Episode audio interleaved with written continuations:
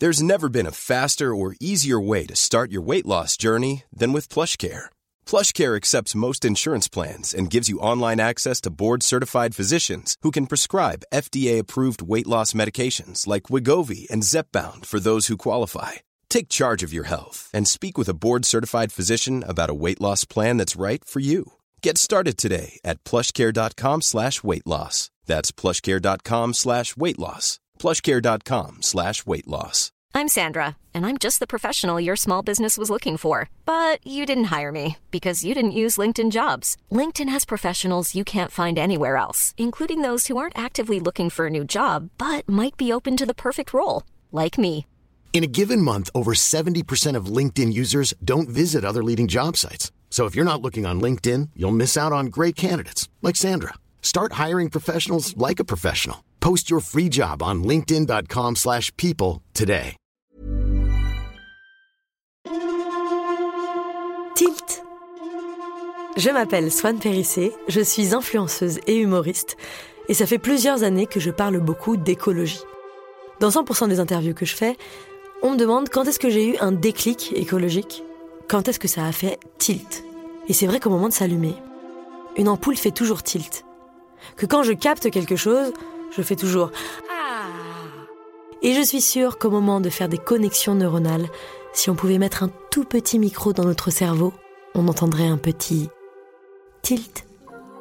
Tilt, c'est le nom du média digital qui sponsorise l'incroyable podcast Il y a plus de saison que vous vous apprêtez à écouter.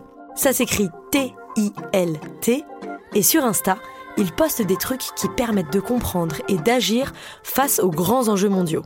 Il y a du contenu pour comprendre les inégalités, systémiques, hein, pas la raison pour laquelle votre maman a toujours préféré votre grande sœur, le climat, la préservation de la planète et les droits des femmes. Je vous souhaite un très bon spectacle. Ah, ah non, pardon. Un très bon podcast.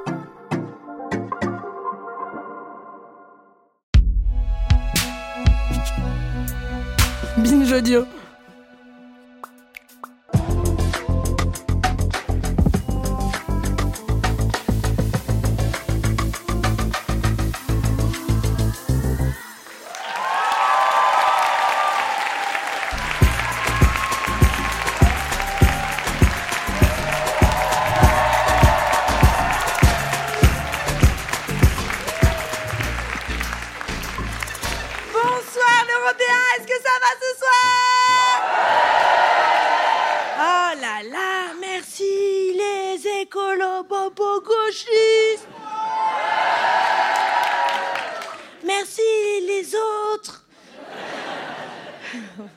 Là, c'est cool, ça fait vraiment plaisir, merci beaucoup. Euh, ce soir, on va accueillir Guillaume Meurice. Ah, ça va être incroyable Ça va être incroyable. Je voudrais vous raconter une euh, petite anecdote. Moi, je pensais que euh, les hommes, tous les hommes qui aimaient l'humour de Guillaume Meurice, c'était des mecs bien. Et j'ai découvert que non. Laissez-moi vous raconter une histoire. Moi, je connaissais Guillaume Meurice, euh, je le connaissais un petit peu, euh, vite fait. Je trouvais ça sympa, mais j'ai vraiment découvert son travail euh, grâce à mon ex, voilà, qui écoutait tout ce que faisait Guillaume Meurice, un grand fan et tout. Mon ex Michel, on va l'appeler Michel. on l'appelle Michel pour des raisons de confidentialité, mais en vrai il s'appelle Nicolas. Donc Michel, Michel était fan de Guillaume Meurice, il écoutait toutes ses chroniques de gauche, toutes ses chroniques écolo.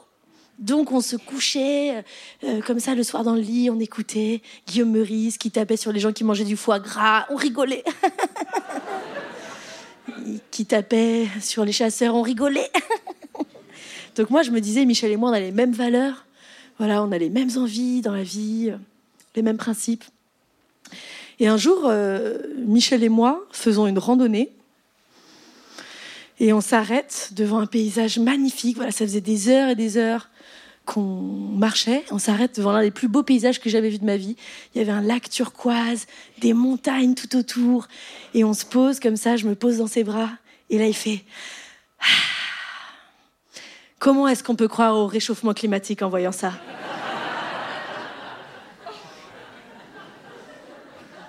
J'ai fait Qu'est-ce qu'il a vu? Qu'est-ce qu'il a vu Je? Je vois pas ce qu'il a vu. Qu'est-ce qu'il a vu? Un ours polaire qui n'a pas, qui n'a pas chaud? Je sais pas. Une éolienne fabriquée en bois Je sais pas. Un puits de pétrole qui, qui, qui pollue pas? Et donc, je me suis rendu compte comme ça, euh, après un, an et demi de relation, que mon ex euh, était. euh, Enfin, que mon mec de l'époque était climato-sceptique. Voilà. Je vois que vous me jugez parce que je suis sortie avec un climato-sceptique. Mais voilà, moi au début, je ne savais pas qu'il était climato-sceptique. C'est pas un truc que tu dis au premier rendez-vous, tu vois. Bah non. Un an et demi, oh et oh, oh. Mais non, mais les climato-sceptiques, ils te séduisent, ils disent pas ça au premier rendez-vous. Tu sais, ils te, tu tombes amoureux d'eux, tu deviens émotionnellement ah, dépendant d'eux, et après ils font Ya Tu trouves pas que ça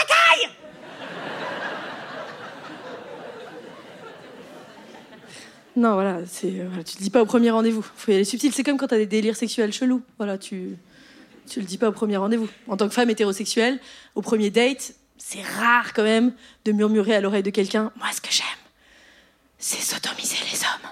Voilà, non. J'ai perdu tous les hommes de la salle. euh. Pourquoi la chauffeuse de salle euh, nous parle-t-elle de sodomie? Non, faut y aller subtil, tu vois. La première semaine, tu glisses une allusion. La deuxième semaine, tu glisses un doigt. La troisième semaine, tu laisses traîner un sextoy clairement visuellement masculin. Je sais pas à quoi ça ressemble un sextoy clairement visuellement masculin. Un sextoy bleu marine. Un sextoy action man. Avec écrit dessus I'm a man. I love it, but I'm not gay. Genre, je sais pas. Un sextoy qui sait pas faire jouir une femme. Un sextoy, tu le touches, il vibre, il vibre et paf, y a plus de pull. Un sextoy qui dit euh, Je sais pas pourquoi ça me fait ça. C'est la première fois que ça m'arrive. C'est vrai, je suis un peu stressée au taf en ce moment. Pardon Pardon C'est un peu gratuit cette partie, excusez-moi. Hop, je vous envoie. Tout ça pour dire que j'ai découvert qu'il y a des climato-sceptiques qui adorent Guillaume Meurice. Et que non, ça n'est plus un critère pour moi. Euh, quand il y a en biographie Tinder, Guillaume Meurice me fait rire. Et je me suis rendu compte en, faisant les recherches euh, sur, euh, sur cet épisode de Il y a plus de saison que c'est fascinant à quel point Guillaume Meurice est aimé de plein de bords différents. Par exemple, les, Guillaume, les, jaunes, les gilets jaunes adorent Guillaume Meurice. Les gens qui écoutent France Inter adorent Guillaume Meurice. Les gogos Beauchot adorent Guillaume Meurice. Les petits vieux qui font leur shopping au marché de, de Neuilly-sur-Seine le trouvent très gentil. Et nous aussi, on l'aime. Donc, mesdames et messieurs, un maximum de bruit pour l'enfant le plus insolent et le plus vieux de toute la France. L'un des chroniqueurs les plus écoutés, Guillaume Meurice.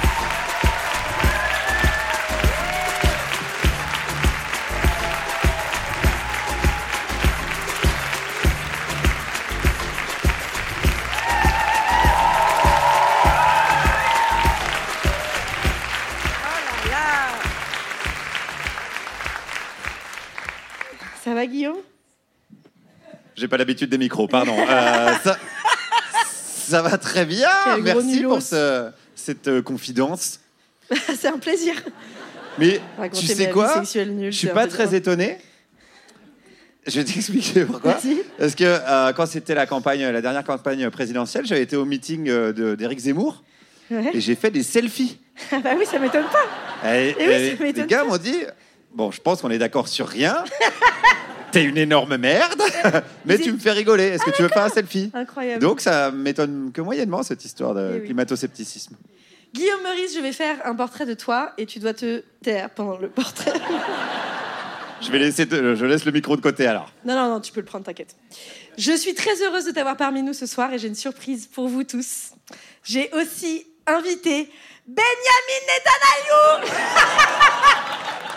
Je rigole. Je rigole. Il n'y a que moi qui est en prison. Guillaume Meurice, tu es principalement, principalement connu pour tes chroniques extrêmement drôles sur France Inter, où globalement tu di- diffuses des extraits sonores de gens racistes à l'antenne. Tu es né en 1981 en Côte d'Or d'un père cheminot et d'une mère au foyer. Tes parents avaient monté une maison de la presse et tu racontes que tu étais entouré de gens qui avaient des débats politiques toute la journée et par conséquent avoir eu une enfance scandaleusement heureuse. Donc toi, les gens autour de toi étaient là. Mais on va pas, va pas s'en sortir sans taxer le grand, capital. Mais la CGT, Dominique, la CGT. Il y a un moment, faut bien s'attaquer aux, niches fiscales. Et toi, t'étais là. J'adore le conflit. Je vis ma meilleure vie. Ton rêve d'enfance, c'était d'être stagiaire à Public Sénat, en fait.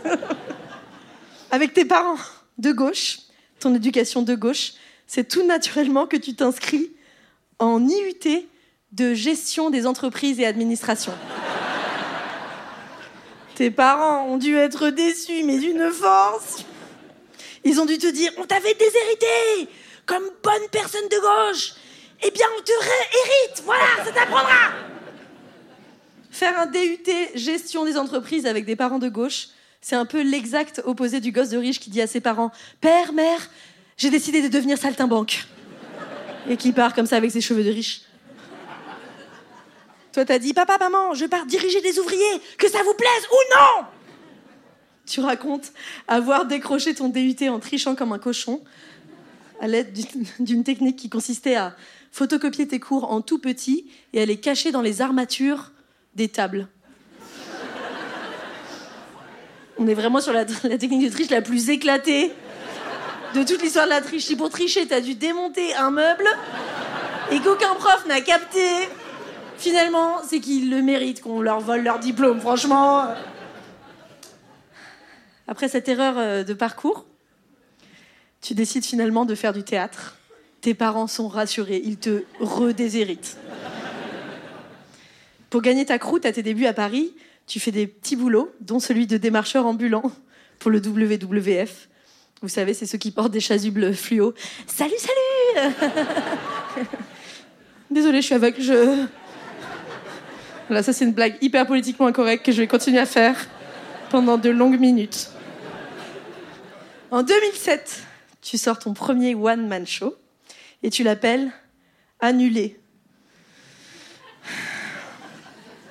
Donc le titre c'est Annulé. Voilà, donc personne ne vient en fait. La rumeur dit que tu as voulu lancer un restaurant appelé Fermé pour manque d'hygiène. Mais personne euh, n'y est jamais rentré. Donc, euh, niveau humour, tu dis en interview que parmi tes inspirations, il y a Franck Dubosc, Elie Moon et Jean-Marie Bigard. Autrement appelé le triangle des Bermudes de la lourdeur. Voilà, si on met ces trois personnes ensemble dans une même pièce, ça crée un trou noir qui aspire toute élégance. Il n'y a que Gérard Depardieu qui résiste. Non La petite chatte toute poilue Non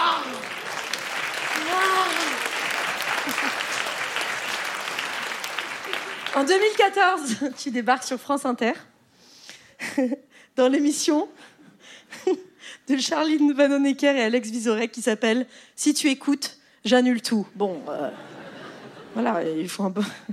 T'as un vrai souci d'auto-sabotage, je pense. hein. C'est bizarre.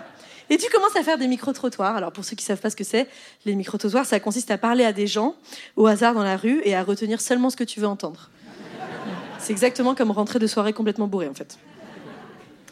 Ta méthode de travail consiste à trouver un sujet d'actu, à aller dans les lieux les plus à droite de France et juste de, bah, de parler aux gens qui sont là.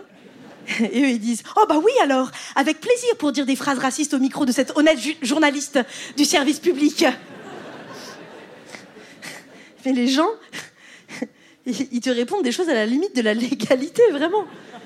En 2022, tu t'es présenté à la présidentielle. Tu as récolté six parrainages de maires sur 500 requis pour pouvoir se présenter pour de vrai. Coluche doit bien se foutre de ta gueule là.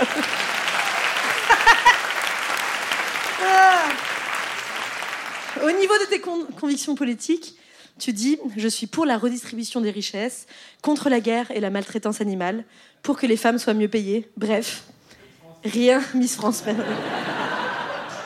C'est plus drôle que moi.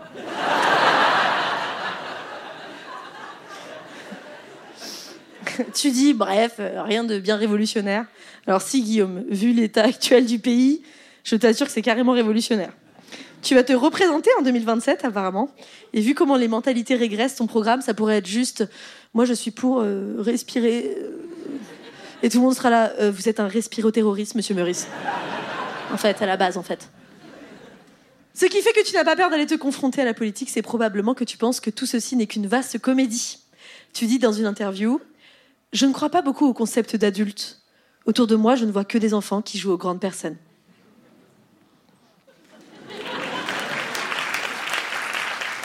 Il n'y a que deux types de personnes qui peuvent prononcer cette phrase. Toi et un pédophile dans une cour d'assises. Je ne crois pas vraiment au concept d'adulte, ni à la théorie de la puberté.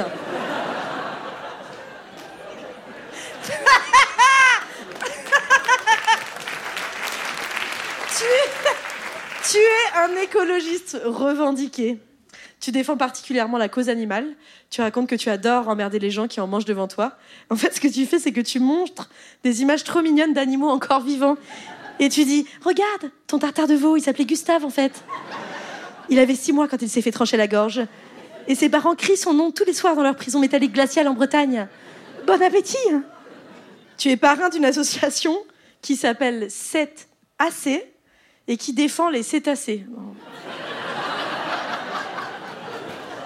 Non, c'est le pire jeu de mots que j'ai jamais entendu de ma vie.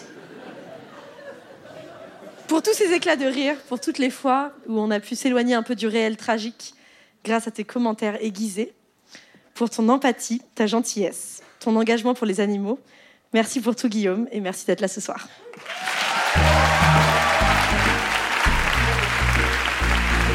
T'as rigolé? Oui, c'était très rigolo.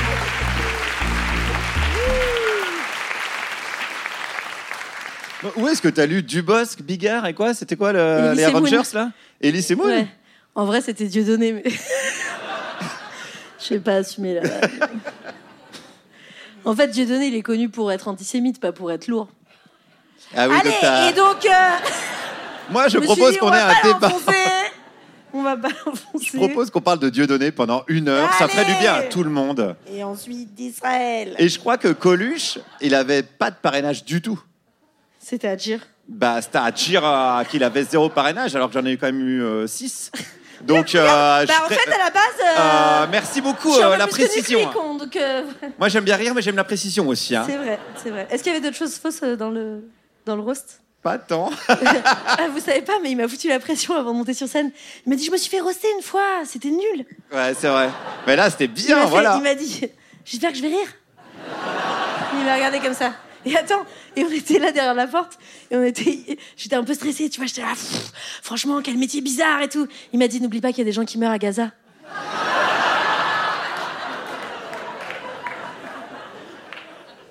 J'aime bien mettre à l'aise, en Oui, fait. oui, je sens, je sens. T'as grandi dans les années 80, dans une famille euh, qui parlait beaucoup de politique. Est-ce que Ouais. tu te souviens euh, à quel point l'écologie était présente dans les discussions? Oui, parce qu'on me forçait à faire les manifs. euh, moi, les parents, ils étaient adhérents à Greenpeace. Et ils votaient écolo à l'époque où personne votait écolo. Les gens, ils se foutaient de leur gueule. Et, euh, et donc, ouais, très tôt, bah, j'ai toujours vécu euh, là-dedans. quoi. Euh, le climat va changer, etc. Les espèces vont disparaître, la prise de conscience, tout ça. Donc, j'ai quasi aucun mérite à être ce que je suis devenu idéologiquement, on va dire. J'ai juste suivi mes parents. Ah, au début, à l'adolescence, j'étais là, ouais, ils font chier avec leurs conneries, n'importe quoi, gna gna gna. Et puis, euh, j'ai eu un petit déclic un peu marrant. J'ai vu une conférence de Noël ma mère. Ça fait pas rêver comme ça. hein. Mais, Et là, t'es euh, devenu écolo. Et non, mais je me suis dit, putain, mais c'est ce que me disent euh, Ah, mais heureusement parents. ils t'ont pas fait écouter un discours de Vladimir Poutine ou je. Genre le mec qui Ouais, c'est vrai, ça aurait pu être qui intéressant aucune aussi. personnalité. Non, mais je me suis dit, tiens, c'est marrant, c'est le discours que j'entends depuis que je suis gamin et ce mec-là semble avoir raison. J'ai été me renseigner et voilà, je me suis dit, euh, effectivement, je pense qu'il y, y a quelque chose à creuser là-dedans. Et aujourd'hui, même Eric Ciotti, il se dit écolo. Quand même. Jean-Michel Meurice, Solange Meurice, Eric Ciotti sont désormais dans la même équipe. Euh, J'ai vu euh, dans une interview que tu dis euh, que tu rejettes toute forme de militantisme. Alors, je rejette Ouais, pas c'est ça, comme ouais. ça, en faisant des petits guillemets avec mes doigts. Je rejette comme non, ça. je me sens pas. Je, non, non, non, je me sens pas militant parce que j'ai beaucoup de respect pour les militants. C'est des gens qui vont euh, coller des affiches, se taper des, ré- des, des réunions publiques, euh, etc. Essayer de convaincre. Moi, j'essaye jamais de convaincre. Je donne juste mon avis. Après, euh, les gens me font savoir que c'est de la merde euh, régulièrement. Possiblement, ils ont raison. D'autres me font savoir qu'ils aiment bien. Possiblement, ils ont raison. Enfin, moi, ce que j'aime bien, c'est créer. Bon, ça s'est vu un peu récemment. ce que j'aime bien, c'est créer le débat. des fois, je Et réussis bien. débat, hein, des fois, j'ai fort. hein.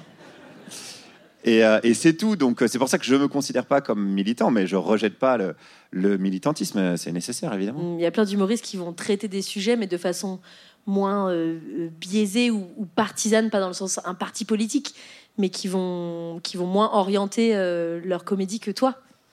Ouais, mais parce que moi, je me sers de, des, blagounettes pour dire ce que je pense. C'est plutôt, je fais plutôt l'inverse, moi. C'est pour euh, essayer de pas trop être chiant que je mets des blagues dedans. Sinon, je suis méga chiant. Regarde là, je suis chiant. Les gens en ont marre. Et, et donc, ça marche plutôt dans ce sens-là. Mais je pense que chaque humoriste fait avec ses obsessions, on va dire. Donc, euh, moi, mon obsession principale, c'est tiens, comment ça se fait qu'on ait des grosses merdes? Collectivement, tu vois, je me mets dedans. Comment ça se fait que l'Homo sapiens, ça, l'Homo sapiens, qui se place au-dessus de la biosphère, etc., comment ça se fait qu'il n'arrive pas à vivre deux jours sans s'entretuer? Et, et du coup, dans ton Ou écriture, tu, baisser les APL dans ton écriture, tu dis je voudrais raconter euh, ça sur l'actu, et après tu fais des vannes autour? Ouais, alors ça dépend des, des formats, parce que là, tu l'as dit tout à l'heure, je fais pas mal de micro-trottoirs.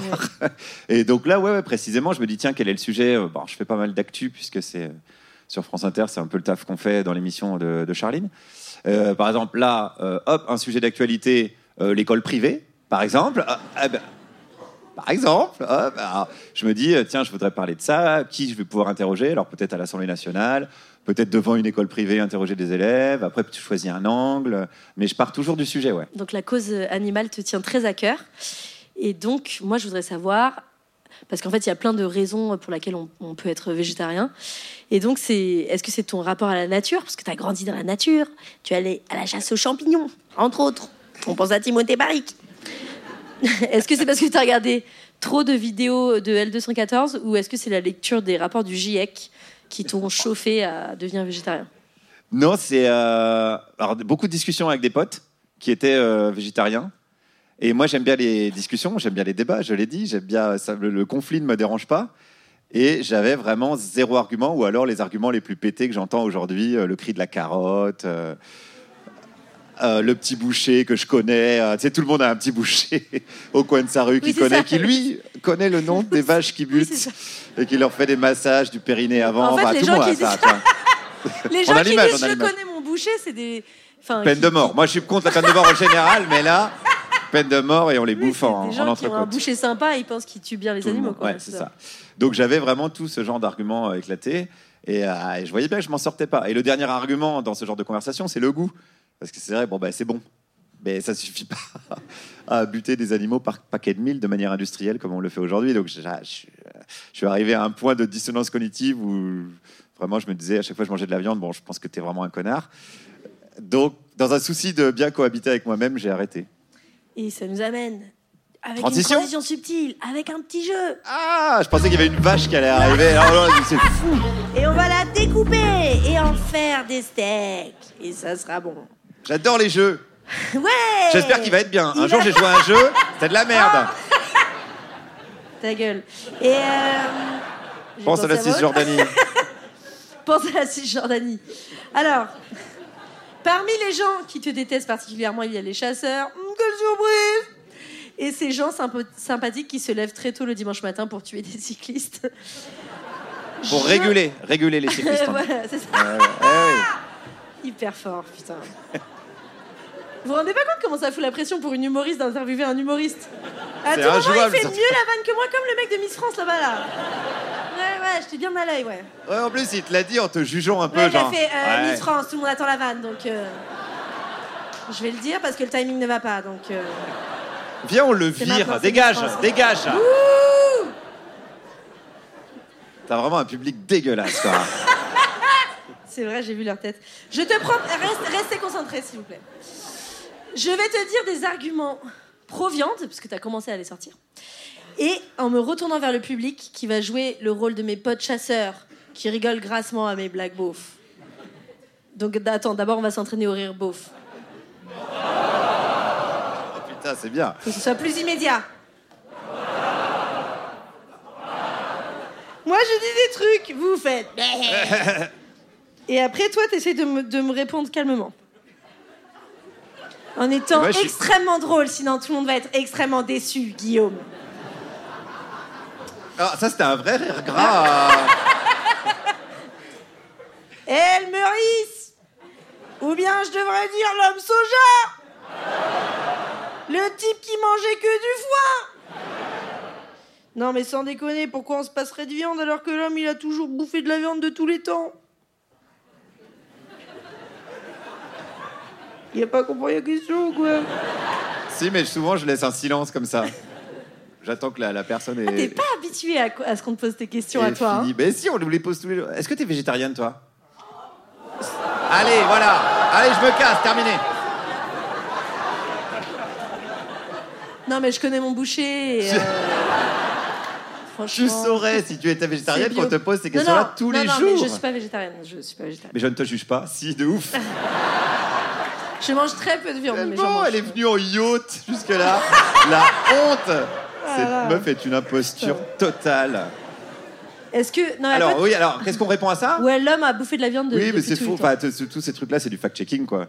C'est juste faux, parce que c'est quand même beaucoup plus fastoche de bouffer les- des graines, des baies, de cueillir des pommes, que d'aller chasser le mammouth. Donc, euh, Mais c'est l'image très viriliste euh, des hommes qui vont chasser le mammouth pour amener la viande euh, au Ça foyer. Ouais.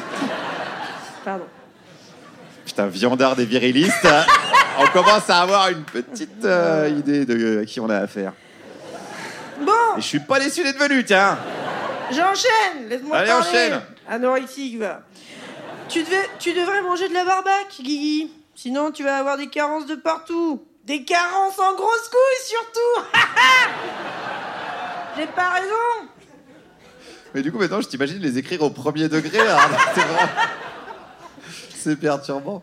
Euh, ça, c'est fastoche. Il y a une longue liste de sportifs de haut niveau euh, vegan, dont des gars qui sont hyper forts à la bagarre, dont j'ai oublié le nom.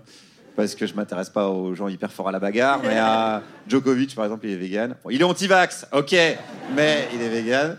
Euh, donc ça, argument euh, éclaté également. Euh, suivant. Non, mais sérieusement, Gui- Guimauve. Ok, on s'arrête là. Suivant. Si tu manges pas de viande, t'as pas de protéines. Donc c'est normal que tu sois tout mec comme un bambou. Allez, j'enchaîne. Je, Je comprends pas, Meurissette. Ça- Tu passes ton temps à vouloir le bien-être animal et tu viens emmerder les chasseurs. Alors que nous, contrairement à la viande de supermarché qu'on tue en abattoir, nous on tue et on mange de la viande locale. Et sans la faire souffrir. J'ai dit vachement de mots compliqués là, non? Attends, ça c'est intéressant parce que c'est vrai. Merci. Ouais, là, là, ouais, là, je, euh, je, j'ai- je respecte beaucoup plus le- un chasseur qu'un patron d'abattoir. Ça, c'est sûr et certain. Oui, à la limite, si le seul problème de la souffrance animale, c'était la chasse, je pense qu'il y aurait plus beaucoup de problèmes. Mais là, quand on parle de consommation de viande, on parle pas du gars qui va se lever le dimanche matin pour, pour prélever du chasseur Non, mais de c'est vrai que champignons. tu as, des opinions nuancées sur euh, les chasseurs. S'il y a des chasseurs qui mangent que la viande qui tue, déjà Oui, à la c'est mieux limite, ça me que, dérange moins. Ouais, ouais, voilà, ouais. que les gens qui mangent que de la viande industrielle. Je reprends mon personnage. pour Ouais, tout à fait. Eh, on est entre nous. La viande, c'est super bon, non? Et voilà, alors on en revient au principal problème, c'est qu'effectivement, c'est bon. Mais, Merci pour ton honnêteté, Guigouche. mais potentiellement, une, une cuisse de bébé, c'est bon aussi. Waouh J'ai l'impression qu'il m'a montré la, la- Donc la bon. photo du veau, là. Ok, c'est la fin du jeu. J'ai très bien joué ce personnage. Merci beaucoup. Merci. Merci. Tu as sorti ce livre. Peut-on aimer, enfin ce petit livre de 32 pages, Ouais. peut-on aimer les animaux et les manger? Et à l'intérieur, tu t'adresses à la jeunesse. Pourquoi? Parce qu'on me l'a demandé. Non, c'est une collection Sinon, chez me payait pas. Donc, euh, non, qui est intéressante. C'est une collection intéressante qui s'adresse à la jeunesse, ouais. Euh, ou, je sais pas, ou 15, euh, 15, 25, je crois. Ils ont ils- leur, leur cœur de cible. Et euh, il y a tout un tas de thématiques, l'information, euh, l'avortement, enfin voilà, des choses assez euh, costauds, quoi. Et moi, ils m'ont demandé de faire un petit. Alors, ils m'ont demandé d'abord un petit essai sur la- le végétarisme. Mais les essais, c'est souvent hyper chiant. Donc, j'ai écrit un dialogue entre euh, deux amis qui se retrouvent pour bouffer euh, dans un resto, un qui mange de la viande et une qui en mange pas. Et, euh, et j'ai piqué clairement l'idée à un gars qui s'appelle Platon. Bah, un petit succès, mais il y a longtemps. Quoi. Après, il avait Il eu un bad buzz sur CNews et du coup, il a arrêté complètement. Et, euh, et, euh, c'est plus facile d'exposer les arguments dans un, dans un dialogue plutôt que de dire alors on dit ça de la viande, mais c'est faux, nanana, on dit ça de la viande, etc. Donc je voulais ça, rendre ça un peu euh, joyeux, vivant et amusant. Et je sais qu'il y a beaucoup de gens qui militent pour plus d'écologie, qui pensent que ça peut beaucoup passer par les enfants. Il y a plein de formations à l'école et tout. Est-ce que toi, tu crois que les enfants, ils peuvent avoir un impact sur les adultes? Bah, de toute façon, tout, là, on n'a pas le luxe de choisir où est-ce qu'il faut euh, agir ou qui il faut cibler. Ouais, bah, évidemment, oui, l'éducation. Et on peut s'appuyer sur le fait que, notamment, les enfants, ils sont sensibles aux animaux quand même euh, hy- hyper euh, jeunes. Quoi. Dans toutes les littératures jeunesse, il y a toujours un, un lapin et une tortue qui font des conneries. Donc, euh, ce qui est intéressant, c'est de voir à quel moment on les fait switcher. C'est-à-dire souvent à l'école, tu as le lobby de la viande qui débarque en disant Alors, le lapin et la tortue, c'est intéressant, mais il faut quand même euh, buter des vaches pour les manger. Et du coup, ils disent pas buter des vaches, ils disent euh, protéines, équilibre alimentaire, tout ce genre de, de conneries. Quoi. On sait aujourd'hui que c'est des conneries. Donc, ils sont plus malins. Et, et souvent, ils font en sorte que les gamins ne fassent pas le lien Ouais. entre euh, l'animal et ce qu'ils ont dans leur assiette. Ce qui Et- donne des trucs incroyables avec le poisson pané ou les nuggets, où les gamins savent même plus que c'est. Ouais, des animaux. animaux, ouais. Et c'est comme ça que tu as eu le tilt, le déclic entre passer de végétarien à vraiment végétarien. C'est quand tu as coincé une petite, non Alors Hyper attention, bizarre, je vais donner le attention. contexte. Laissez-moi finir, s'il vous plaît, monsieur Miss France. Euh, Il y a beaucoup de chefs d'inculpation depuis le début de cette T'étais émission. au salon de l'agriculture. Ouais, il y avait ouais. une petite qui adorait une vache et qui a dit, euh, qui a dit, ah, elle est trop mignonne la vache. Et t'as fait genre, tu la mangerais Et elle a fait quoi Non. Et t'as fait, eh ben, tu risques de la manger ou un truc comme ça. C'est Ouais, ça c'est ça, ouais. J'ai dit- Je lui ai dit, t'aimes bien les vaches, et elle était vraiment euh, au salon de l'agriculture. C'est génial parce que les vaches, elles sont pomponnées et tout, elles ont des rubans, euh, elles sont brossées et tout. C'est vraiment, c'est Miss Monde, quoi. Et euh, après, elles font un petit tour de machin, hop, elle a une note, après, il la bute, quoi. Et, euh, et là, il y avait une petite fille qui était là en train de euh, caresser une vache, enfin, tu vois, en amour et tout. Et j'étais là voir en disant, ouais, t'aimes bien les vaches? Et ah, oui, oui. Je dis, t'aimes bien les steaks? Elle fait, oui. Bah, je dis, là, t'es en train de caresser un truc que tu vas bouffer, en fait. euh. Et j'ai eu. Et après, tu l'as mis dans ta chronique et tu Ouais, dit, je me suis euh, dit, en fait, je m'en suis servi pas comme déclic, mais comme euh, prétexte. Je me suis dit, si je le diffuse, je peux pas continuer à manger de la viande.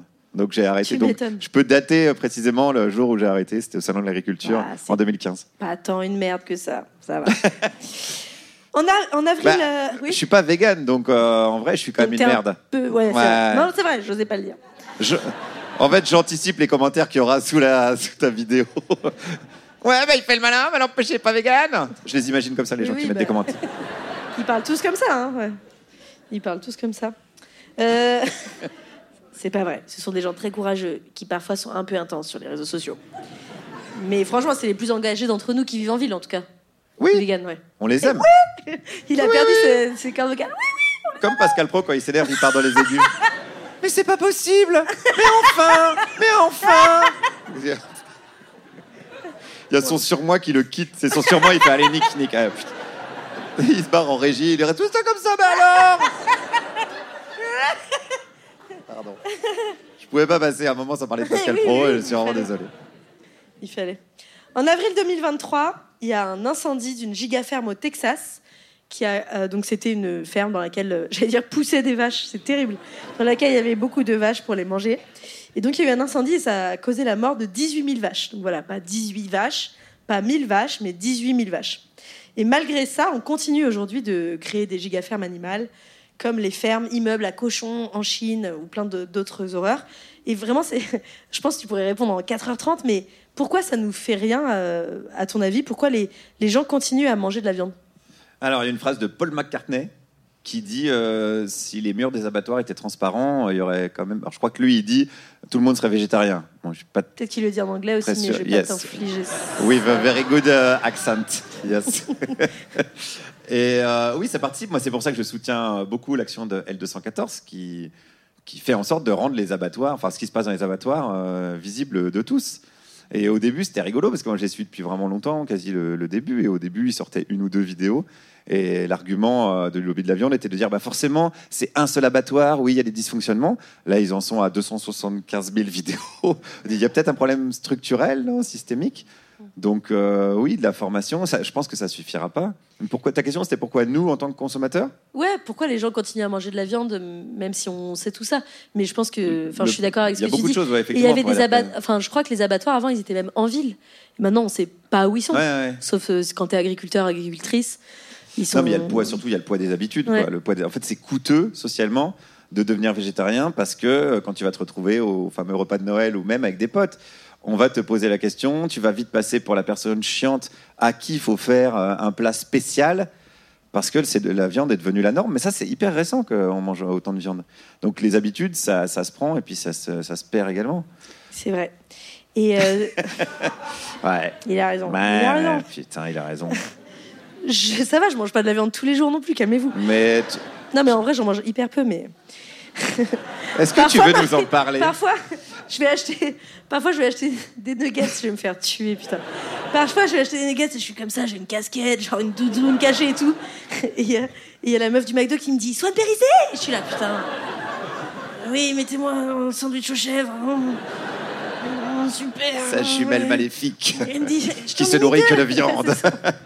Ceci dit, c'est vrai que tu avais raison dans ta présentation. Je sais pas où j'ai raconté ça, mais euh, les gens qui mangent de la viande devant moi, souvent, je leur je cherche des images d'animaux mignons et je dis Oh, regarde, il cherche sa maman. Oui. Peut-être tu es en train de la manger. Et des fois, je fais pleurer les gens avec ça. Ouais, bah, J'aime bien. C'est une bonne stratégie. Waouh. Je connais toutes tes critiques contre les éco-gestes et j'ai une chaîne YouTube qui s'appelle Vert chez vous, V-E-R-T chez vous. L'enfer Ouais, c'est ça. Pour moi, je pense que ça te ferait faire une crise cardiaque vraiment. Je dis Le gens. colibri Ouais, c'est ça, euh, fois mille, genre. Moi, je suis pour manger du Je colibri. dis, oh, écoute. euh, Et tu sais, je dis aux gens, genre, regardez, vous pouvez faire votre propre frigo du désert. Comme ça, vous pouvez débrancher votre frigo. J'ai construit des toilettes sèches à travers toute la France. J'ai même sorti mon propre shampoing solide. Calme-toi. Et après, entrecôte. Allez, hop là ça. Le soir, ça y va. Remettez-moi du viandox. ça m'a épuisé cette journée de tournage J'ai fait au d'éco-geste. moins 5 vidéos. Alors C'est la vidéo qui va m'obliger à être végétarienne pour toujours. Ça, c'est mon déclic. Moi, c'est c'est moi l'enfant là devant la vache là. Putain. Imagine combien de gens vont m'insulter sous mes sous mes sous la vidéo. Putain. Ils jubilent. Je vais, Surtout que c'est je vais- facile, quoi. Je vais poster la vidéo sur des groupes de chasseurs. Franchement. euh, Tu sais, c'est pas un truc qu'on te demande de, de faire. Il faut juste dire euh, Vous voulez de la viande? Non. Et hop, t'es végétarienne. C'est quand même pas un truc. euh, Non dingue. mais attends, mais en vrai, j'étais, j'étais, en fait, je suis végétarienne. C'est juste Ah, pardon, on n'avait pas mais- compris. mais non, Parce que mais comme ça fait c'est juste 25 que j'en minutes mange. que tu dis que tu manges de la viande, Non, mais l'information j'en mange n'était une pas. fois tous les trois mois et je le dis, je le dis pas parce que je je- j'ai pas passé le cap complètement. Mais je fais des gros efforts, j'ai envie de pleurer. J'ai envie de pleurer, putain. Non, mais t'as raison, je suis une merde, voilà. Tu vois, il n'y a rien besoin de Je dire suis des une fois. merde. Alors, Est-ce que je peux savoir, par applaudissement, qui est 100% végétarien 100% du temps et qui ne l'est pas Qui ne l'est pas Levez la main, bande de petits cons Ouais, flexi mon cul, ouais. C'est ça. on pourrait titrer la vidéo Flexi mon cul. Elle connaît son boucher. Alors.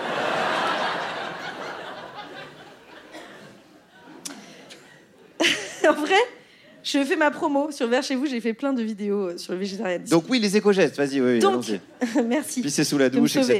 C'est cool. Donc, Emmanuel Macron, il adore ça. ouais. Tu Bah, fais des partenariats, tu fais des partenariats avec lui, Calme-toi, calme-toi, calme-toi. McFly et mais Carlito, justement- Swan Périssé. Justement.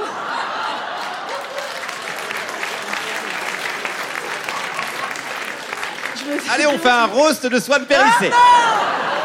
T'as pas bossé, tu sais pas qui je suis, ta gueule. Fais gaffe, fais gaffe. Vas-y. Non, non, non, non, Fais un rose de soin Allez, vas-y. allez. Montre comment c'est simple. Les savons liquides vont changer le monde. Allons-y sur cette. euh, sur- attends. Non, mais en gros, ce que je voulais dire, c'est que si tu es végétarien, c'est qu'au fond, tu crois un peu que si on veut un changement de masse, on peut aussi l'initier un peu nous-mêmes et qu'on peut forcer nos dirigeants en montrant qu'on est une masse à vouloir le changement. Ça devient super sérieux.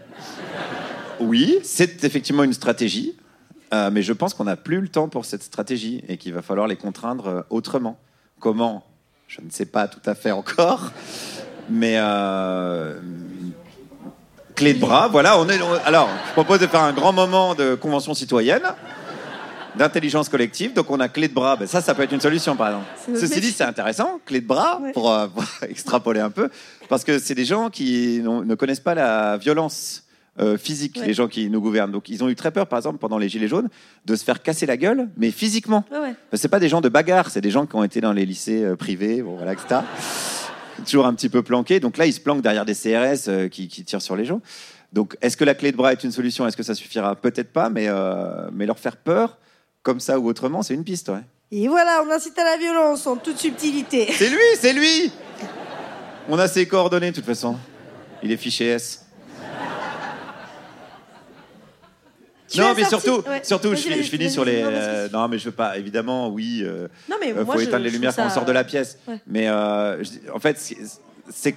Non, mais oui, je l'ai dit de manière un peu condescendante. ouais, je m'en suis rendu compte. Même moi, je, me suis, j'étais pas à l'aise sur la manière dont je l'ai dit. J'ai même un peu fermé les yeux sans voir en faisant oui, comme ça. Les gens, ils pensent ça, c'est insupportable. Ils font des apnées des yeux. Oui, non, mais bien sûr. Ça.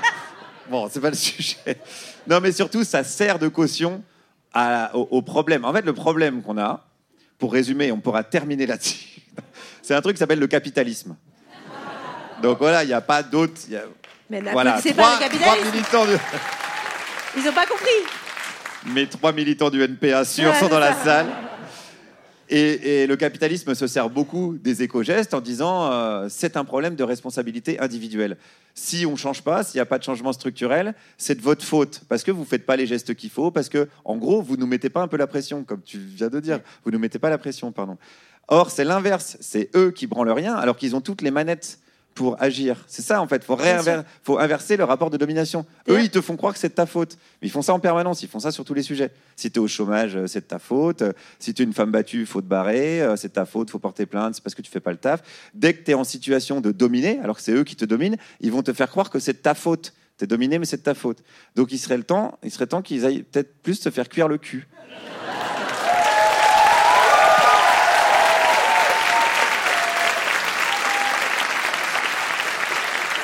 D'ailleurs, je me permets, je me permets de faire la promotion d'un spectacle euh, sur la colère qui s'appelle Calme, qui est mon propre spectacle.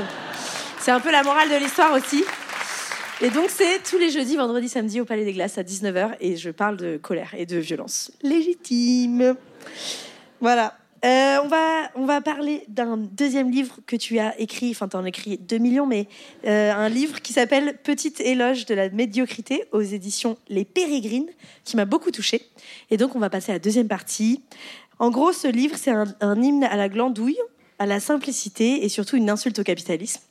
Et pour moi, j'ai l'impression que tout ton comportement euh, est une insulte au capitalisme. Notamment la façon dont tu fais ton, travail et avec laquelle tu, tu fais tes spectacles et tout. Et il y a quelque chose dans tout ce que tu fais qui est de l'ordre de lutter contre les excès et ça me plaît. Dans cette euh, deuxième partie, on va parler d'être star écolo. Je sais que je suppose que tu n'aimes pas ce mot et d'humour engagé. Dans le livre, tu dis la fable dans laquelle nous vivons aujourd'hui nous fait croire que l'abondance de biens nous rendra heureux. Elle est peuplée de héros, des chefs d'entreprise qui réussissent, des sportifs qui déchaînent les foules, des stars qui défilent devant le crépitement des flashs. Elle porte en elle le mensonge du tout est possible. Et toi, tu cartonnes, tu remplis tes salles, tes moments Meurice font 1 600 000 écoutes par jour, par jour. Et pourtant, c'est vrai que malgré le carton, tu as l'air de faire ton travail avec le cœur, avec la conviction, des valeurs. Et pourtant, c'est tentant de se dire Je le mérite, j'ai travaillé dur, je suis un héros. Est-ce que tu as déjà eu des moments où tu as pris la grosse tête? Bah, c'est difficile comme question. c'est- pas à moi de le dire. J'ai envie de te répondre. ben, J'ai Mais justement où un enregistrement. De... T'as fait un micro-trottoir Ouais, il a trop la grosse tête. Ouais, c'est un connard. je voulais trop le faire, mais j'ai pas eu le temps. T'aurais pu, t'aurais pu. Personne te connaissait.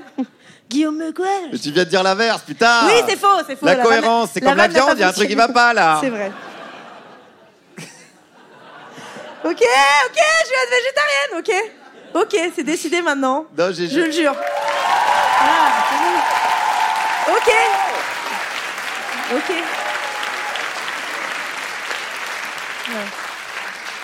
Tu couperas pas, hein Non, je couperai pas.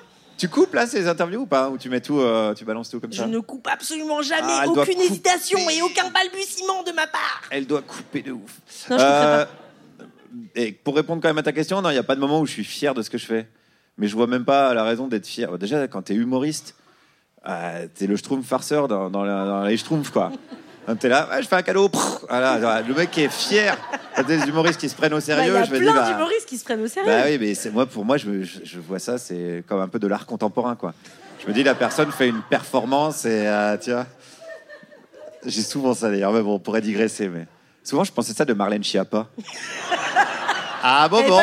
pour ceux qui savent Ah, je fais une petite digression, bah, à un moment, j'étais sûr que c'était un prank et qu'à un moment donné, elle allait dire Mais non, en fait, je suis une comédienne depuis le début, je dis de la merde exprès, c'est un happening.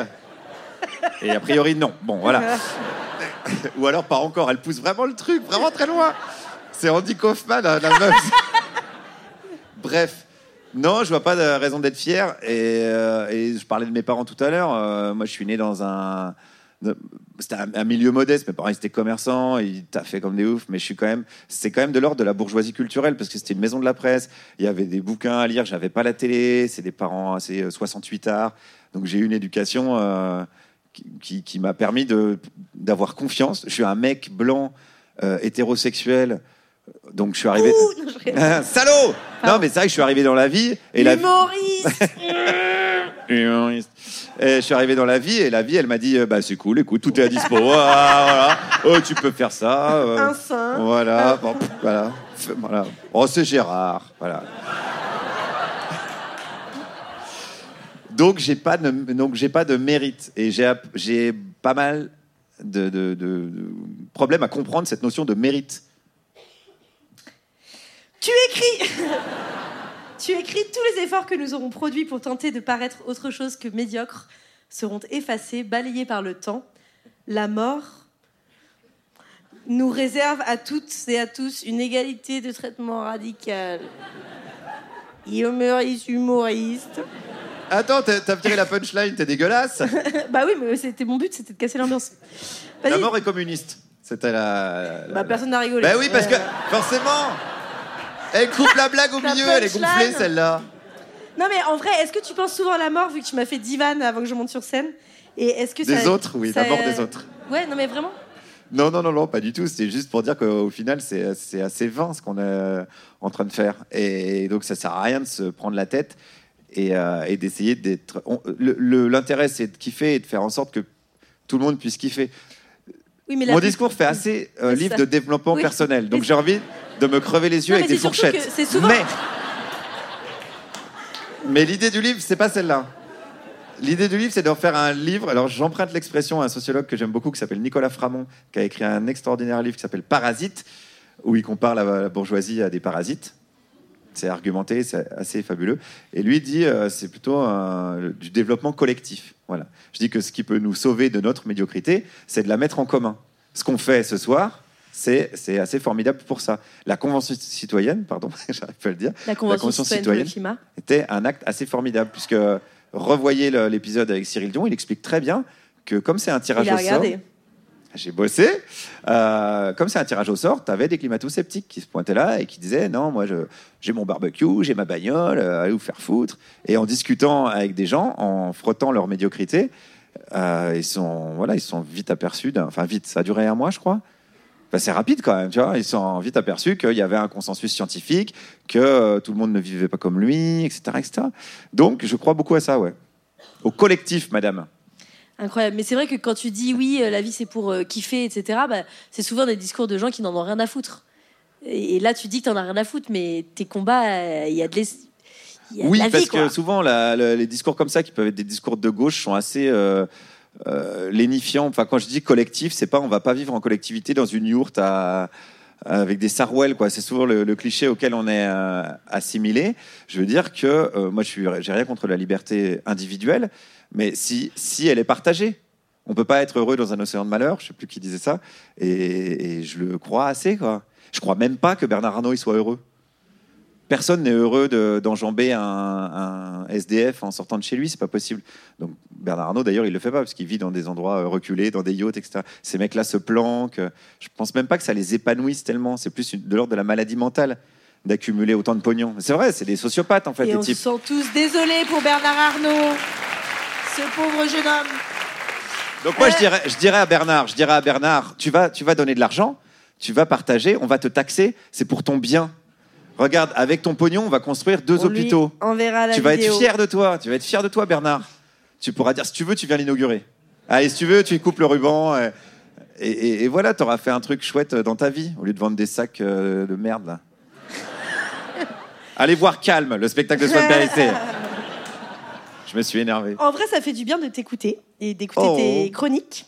Et tes questions aux gens de droite sont tellement simples et pures que, que je trouve que ça donne le sentiment d'un monde idéal. Ça ressemblerait à quoi nos vies sans la violence du capitalisme? Vous avez trois heures. Ah là, il faudrait, il faudrait, il faudrait plus que ça. Euh, je pense qu'on pourrait. Alors, mon programme politique en deux axes. Je pense qu'il y a deux axes répartir et ralentir. Je les mets dans cet ordre-là parce que tu peux pas dire à quelqu'un euh, qui, subit toute sa vie des pressions de son patron, de son mec, euh, des injonctions, etc. Tu peux pas dire à quelqu'un euh, comme ça, il faut sauver la planète, tu comprends les ours blancs. Il y a une urgence que la personne elle a à gérer ici et maintenant, que voilà, que tu peux pas lui nier. Donc d'abord, il faut faire en sorte que tous les gens puissent s'épanouir. Donc ça, ça passe par un partage des richesses pur et simple. Et ensuite, ce partage des richesses, il faut pas qu'il passe par euh, chacun à trois iPhones. Sinon, c'est stupide et contre-productif. Donc d'abord, répartir, euh, que- chacun puisse effectivement euh, avoir les moyens de, de vivre correctement. Et ensuite, ralentir et rendre la sobriété heureuse. La sobriété, c'est un truc vu comme un truc pénible, quoi, chiant. alors que moi, je pense que c'est vraiment l'inverse. Tout le monde est, pige assez facilement que passer du temps avec ses enfants, c'est mieux que de passer euh, 8 heures par jour dans un boulot qu'il n'aime pas. Or, la réalité des faits, aujourd'hui, la réalité sociologique de la société, c'est plutôt l'inverse. Je- J'imagine souvent qu'on est une télé-réalité pour des extraterrestres. Et je pense que vraiment, ils rigolent, quoi. Et je- j'en parle un peu dans le bouquin, mais je pense qu'ils ils regardent la France, ils font Oh putain, ils ont élu un banquier d'affaires, oh les cons, oh les débiles Le gars, il va gérer les hôpitaux et les crèches, n'importe quoi et, et dès que tu prends un peu de recul sur notre manière de vivre, tu, tu vois bien que ça va pas. Et je pense que le point de bascule pour changer ça est pas si loin. Parce que là, ça paraît un discours un peu euh, utopique, mais euh, si tu disais au sortir de la guerre, en 45, quand tout était euh, détruit, euh, bah, on va faire la sécurité sociale, les médicaments seront remboursés. Euh, les gars, ils passaient pour des, pour des oufs. Quoi. Ils disaient, mais n'importe quoi, qu'est-ce que tu dis, Bernard Euh, Il s'appelait Mais- pas Bernard, mais euh, que- Ambroise Croizat. Mais est-ce que, excuse-nous, Ambroise, euh, bon, euh, déjà ton prénom est chelou. Donc, donc voilà, je sais pas si j'ai bien répondu à ta question. Oui, c'est- bien. c'est très émouvant. Répartir, ralentir, mais, voilà. Ouais, mais tu dis on n'est pas loin, mais j'ai l'impression que qu'il y a eu quand même un, gros changement très radical et très violent euh, au moment du confinement, où notamment on a vu qu'on pouvait arrêter plein d'activités polluantes euh, facilement et on aurait pu reconvertir euh, dans la foulée. Et en fait, c'est reparti de pire en pire. Donc tu dis c'est pas si loin, mais j'ai l'impression que enfin, j'allais dire rien de plus violent ne pourrait nous arriver. Malheureusement, je sais que beaucoup de choses plus violentes pourraient nous arriver, mais que là, on a eu une petite opportunité et que ça n'a pas été exploité, quoi. Certes. Euh, non, euh, je, je vois ce que tu veux dire, le monde d'après, etc., Ouais. etc. Oui, oui, non, ça n'a pas été exploité, mais euh, de toute façon, on va pas avoir le choix. À un moment donné, on n'aura pas le choix. Donc, soit euh, c'est un peu ce que le discours des collapsologues, qui est un peu anxiogène parfois, mais ils disent ça. Ils disent il faut juste que ce, cette transformation, que, ce, que ce réchauffement climatique se passe le moins mal possible pour l'espèce humaine. C'est ça Ouais. qu'ils disent. Parce que maintenant, on sait qu'il y aura, on sait qu'on connaît à peu près les conséquences, on les voit déjà pas mal autour de nous. Donc, il faut faire en sorte que ça se passe le moins mal possible. Or, on est confronté un peu comme si tu veux une prise d'otage, c'est-à-dire que ceux qui ont les manettes sont, sont des forcenés, ils ne veulent pas lâcher le pouvoir. Ils voient bien que c'est en train de se casser la gueule, et c'est pour ça qu'ils sont euh, aussi dangereux d'ailleurs. C'est pour ça que sur CNews ils hurlent toute la journée, parce qu'ils savent que leur vieux monde il est en train de se casser la gueule. C'est terminé pour eux. C'est fini, quoi. Ils vivront, plus, ils vivront plus leur jeunesse. Ça, ils n'arrêtent pas de dire c'était mieux avant. Mais c'est parce qu'ils étaient jeunes, en fait, avant. Tu vois, c'est, c'est toi qui étais mieux avant. Maintenant, t'arrives plus à bander. Ok, c'est chaud, mais désolé, c'est pas la peine. Non, mais c'est vrai.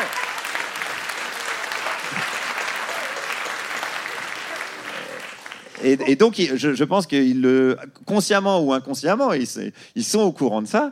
Et c'est pour ça que ça les rend dangereux. C'est vraiment l'équivalent d'une bête blessée dans un fossé. C'est là où elle est la plus dangereuse. Quoi. Si tu dis, bah attends, euh, euh, tout doux, tout doux, elle va te, griffer. Donc, ils sont capables, au nom des privilèges qu'ils ne veulent pas lâcher, d'emmener toute une planète, en tout cas toute une espèce, euh, au casse-pipe. Et donc, le, le danger, il est là. Et on va enchaîner avec un petit jeu. C'est parti.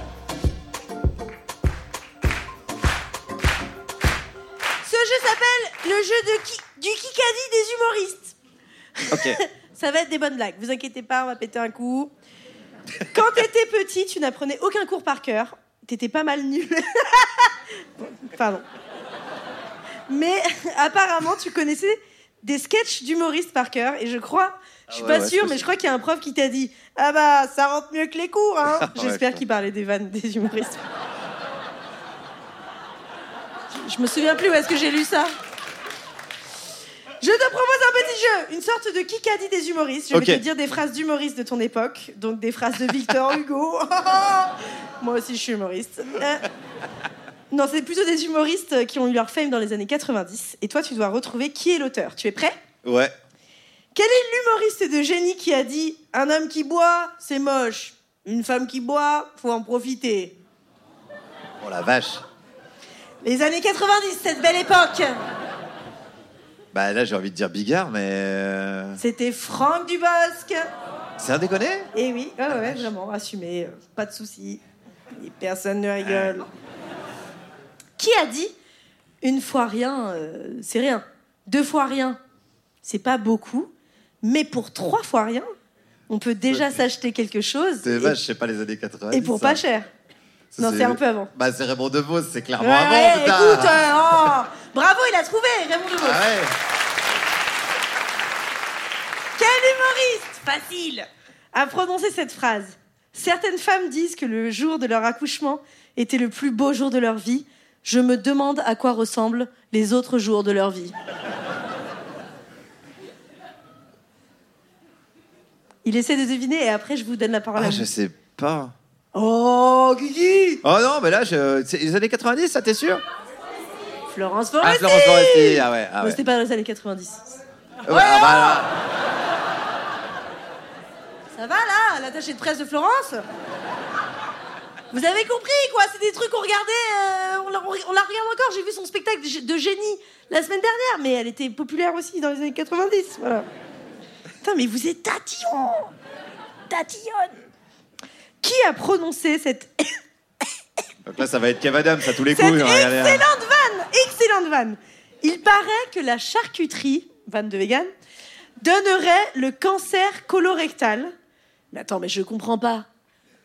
Ils le mettent où, le saucisson, les gens? Ah putain, j'ai déjà entendu ça.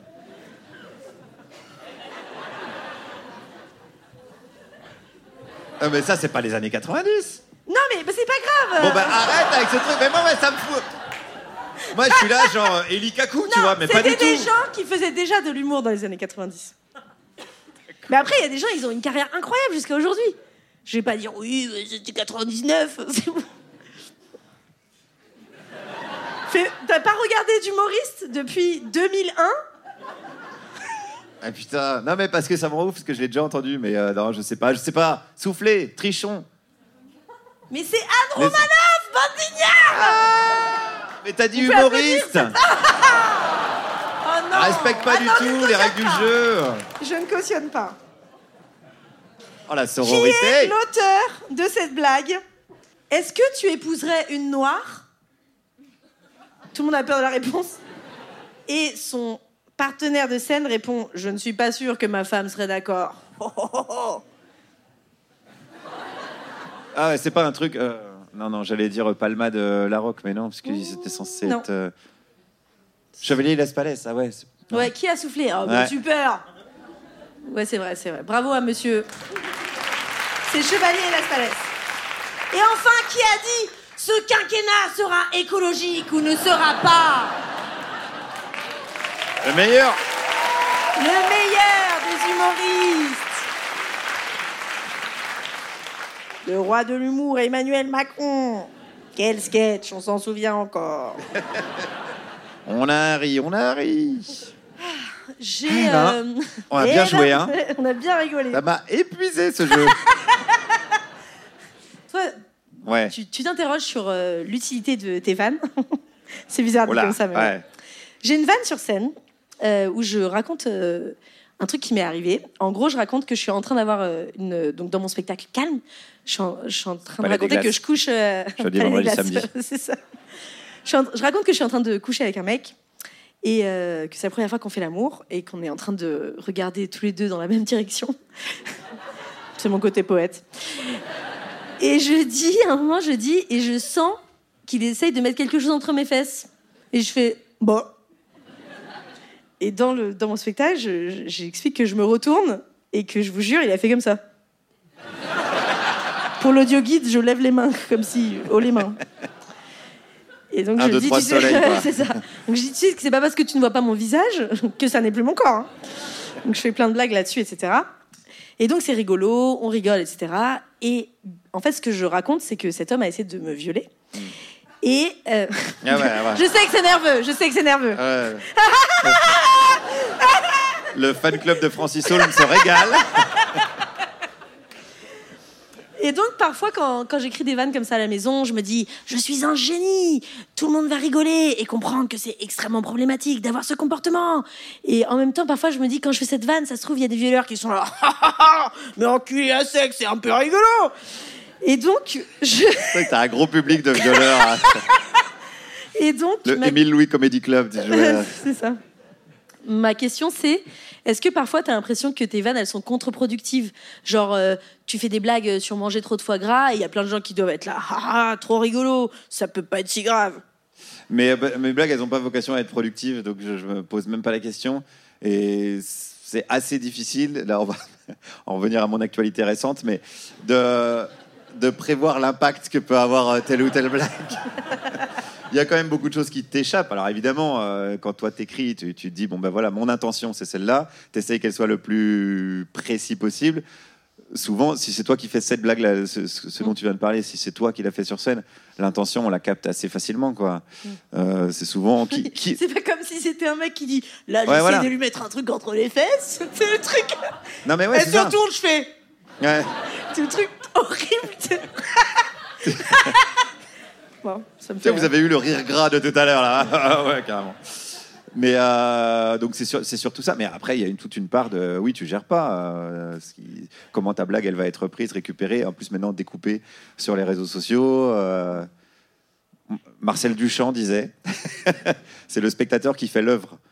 Bon, on fait des blagues, mais quand même, il y a un moment donné, c'est la rencontre de ce que tu as dit avec la personne qui écoute qui va faire euh, comment elle va l'interpréter, quand même, pas mal. quoi. Mais parfois, avec euh, les gens woke, et Dieu sait que je suis woke et qu'ici il y a des gens woke, euh, parfois on, on, on te saute à la gorge pour des vannes que tu as fait, parce qu'on dit Ah, tu trouves ça drôle de faire des blagues là-dessus, etc. Et, et moi, je trouve ça difficile de jauger. Ben oui, enfin l'astuce, c'est quand même d'essayer de pas forcément faire une blague pour euh, rassembler et plaire à tout le monde, Ouais. parce que ça a beaucoup de chances d'échouer quand même. Ouais. Euh, J'entends, j'entends souvent ça dans les débats. Tout le monde dit euh, l'humour, c'est fait pour rassembler, mais pas du tout.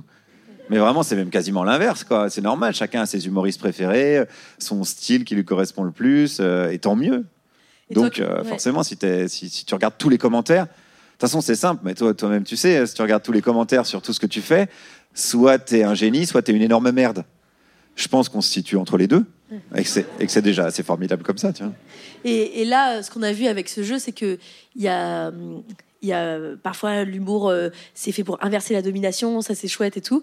Mais toi, par exemple, quand tu quand tu tapes euh, sur euh, les chasseurs ou euh, euh, les, gens de droite, etc., t'as pas justement euh, parfois l'impression d'exclure ou d'humilier? Euh, je suis pas tout à fait d'accord sur l'inversion du rapport de domination. Je pense qu'au mieux, ça l'annule.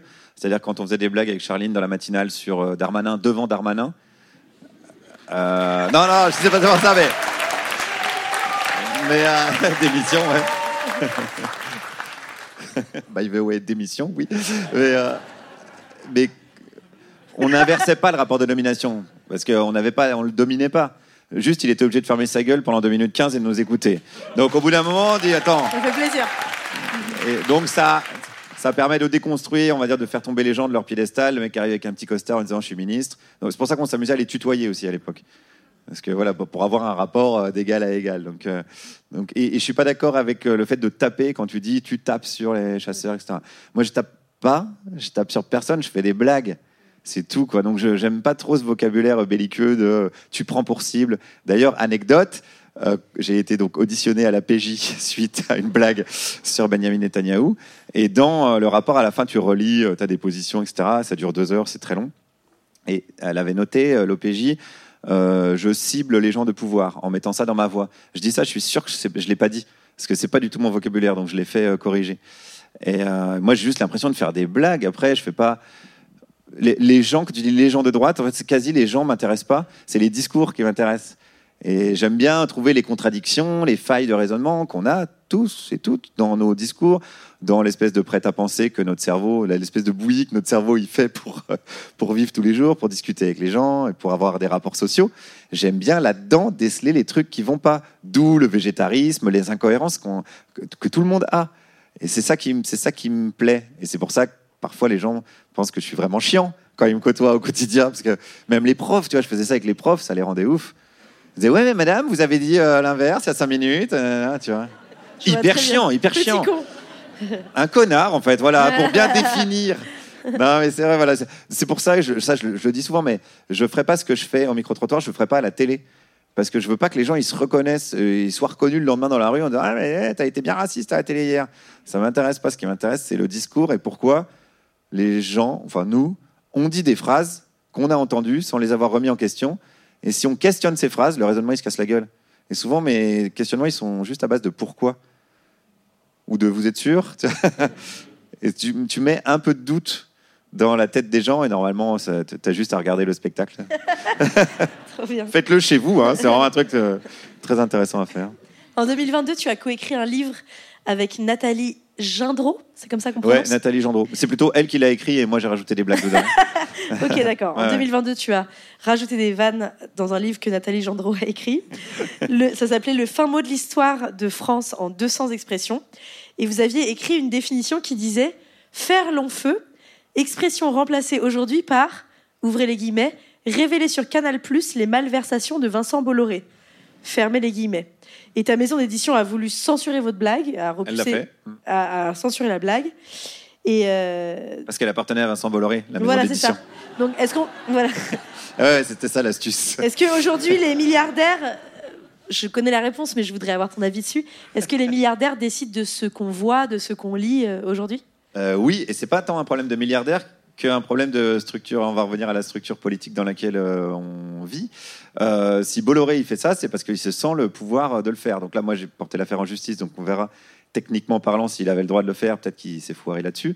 Mais, mais en tout cas, on peut pas reprocher à Bernard Arnault d'être multimilliardaire. Le système lui permet d'être multimilliardaire. Donc euh, pourquoi il le ferait pas? Pourquoi lui, de son propre chef, déciderait d'être vertueux et de créer des hôpitaux, comme on disait tout à l'heure? Donc c'est pour ça que c'est collectivement qu'on doit s'organiser pour empêcher de nuire ces gens-là. Quand un réel, ils ont un réel pouvoir de nuisance.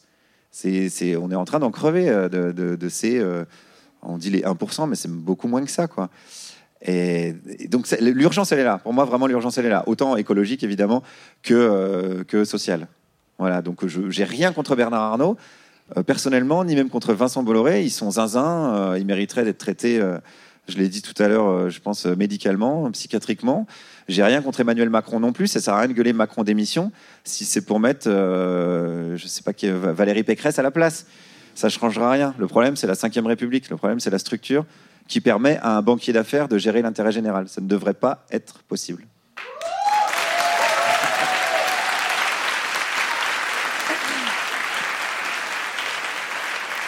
Et on n'est pas les seuls, tu vois.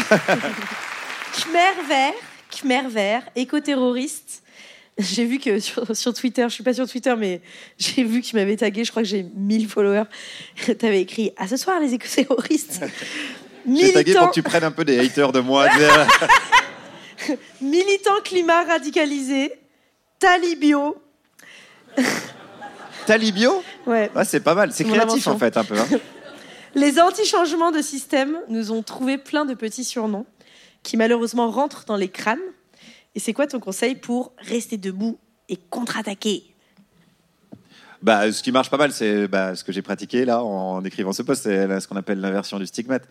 C'est-à-dire que quand on te traite, nous on nous traite beaucoup d'islamo-gauchistes, bah, dès que tu te définis toi-même comme islamo-gauchiste, la personne elle peut plus te dire islamo-gauchiste parce que tu dis ouais je sais, je viens de le dire. En fait, c'est marqué dans mon euh, dans ma bio Twitter. Donc euh, donc ça, ça, marche euh, quand même pas mal. Et si la personne te le dit en face et qu'une discussion s'engage, alors là, faut lui demander qu'est-ce qui se cache derrière ça, pourquoi il dit ça? On en revient au fameux pourquoi.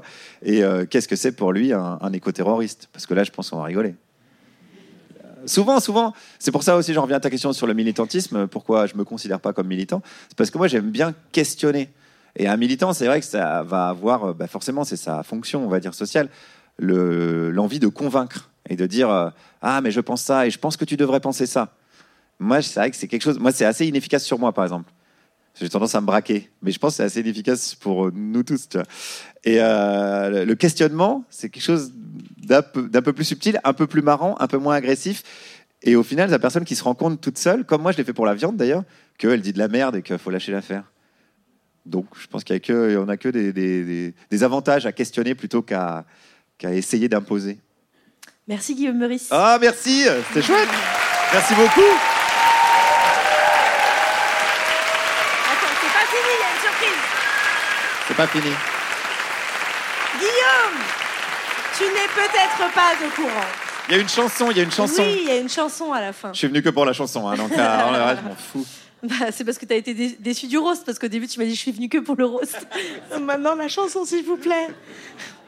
Euh, non, je me suis rendu compte que euh, quoi qu'il arriverait, on pourrait toujours essayer de chanter. Et donc traditionnellement, à la fin de Il y a plus de saison, je me lève et je fais changer, chanter le public avec des mots clés euh, de notre interview. Ça vous va? Allez, c'est parti. Toi, tu peux soit chanter, soit regarder, soit taper des mains. Ok. Ne pars pas, s'il te plaît, ça serait hyper vexant. Swani aime les sushis. Swani aime les sushis. Swani aime les sushis. Swani C'est une secte. aime les sushis. que cette partie du public, ok? Swani Mais ne faites pas ça. aime les sushis. Swani Refusez d'obéir. aime les sushis. Surtout à Swan Périssé. Aime les sushis. Mais elle mange Soit- de la viande. Mais elle mange de la viande. Aime les sushis. Swani aime les sushis. Il faut arrêter. Il faut arrêter. Il faut arrêter. Ouais, il faut arrêter, je Il pense. faut arrêter.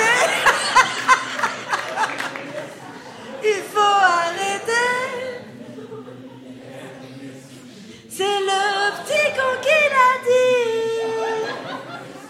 C'est le petit con qui l'a dit. C'est le petit con qui l'a dit. Il faut arrêter. Putain, mais Guillaume, reste concentré là, c'est incroyable. J'ai ce les poils, j'ai les poils. C'est un moment collectif là. Non, mais c'est incroyable. Je m'en fous, je fais mon apprend.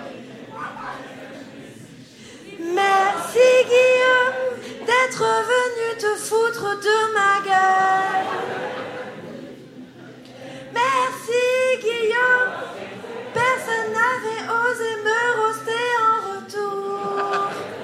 Mais je voudrais quand même rappeler que tu es pas arrivé. Espèce de petit insolent de merde. Eh, je vous entends, hein, je suis là. Guillaume Meurice, je te souhaite de recevoir plein de menaces de mort. Et par les personnes que je vais pas citer parce que je veux pas avoir de problème. Et aussi par les véganes parce que j'ai pas peur des véganes. Merci Guillaume Meurice. Merci, Périssé. Merci beaucoup.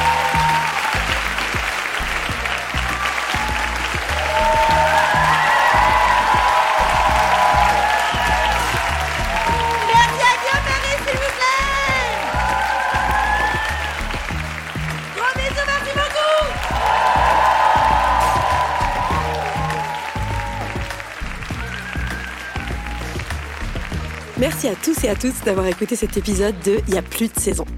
Une émission, ça se monte avec une équipe. Alors merci à l'Agence française de développement, sans qui ce programme n'existerait pas. Et cet épisode existe aussi en vidéo sur ma chaîne Swan Périssé. Et je voudrais remercier Valentine Mabille à la direction de production, Nicolas Béguet, le réalisateur vidéo et son équipe image, Fuchsia, la décoratrice, le décor est incroyable, et Mime, le compositeur. Merci à l'équipe du studio du podcast Binge Audio qui coproduit avec moi cette émission, en particulier Quentin Bresson à la réalisation audio, Camille Codor à la production, Lise Niederkorn et Jeanne Longuigny à la communication et Joël Renez, mon coproducteur.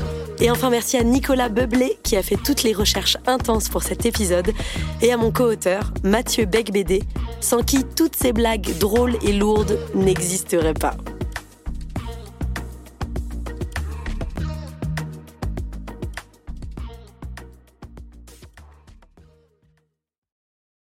Merci encore à Tilt d'avoir permis la réalisation de ce super podcast vidéo spectacle. Il y a plus de saison. N'oubliez pas de vous abonner au compte Instagram de Tilt officiel. Ça s'écrit T-I-L-T du bas officiel avec un seul L à la fin et pas de E pour apprendre plein de choses.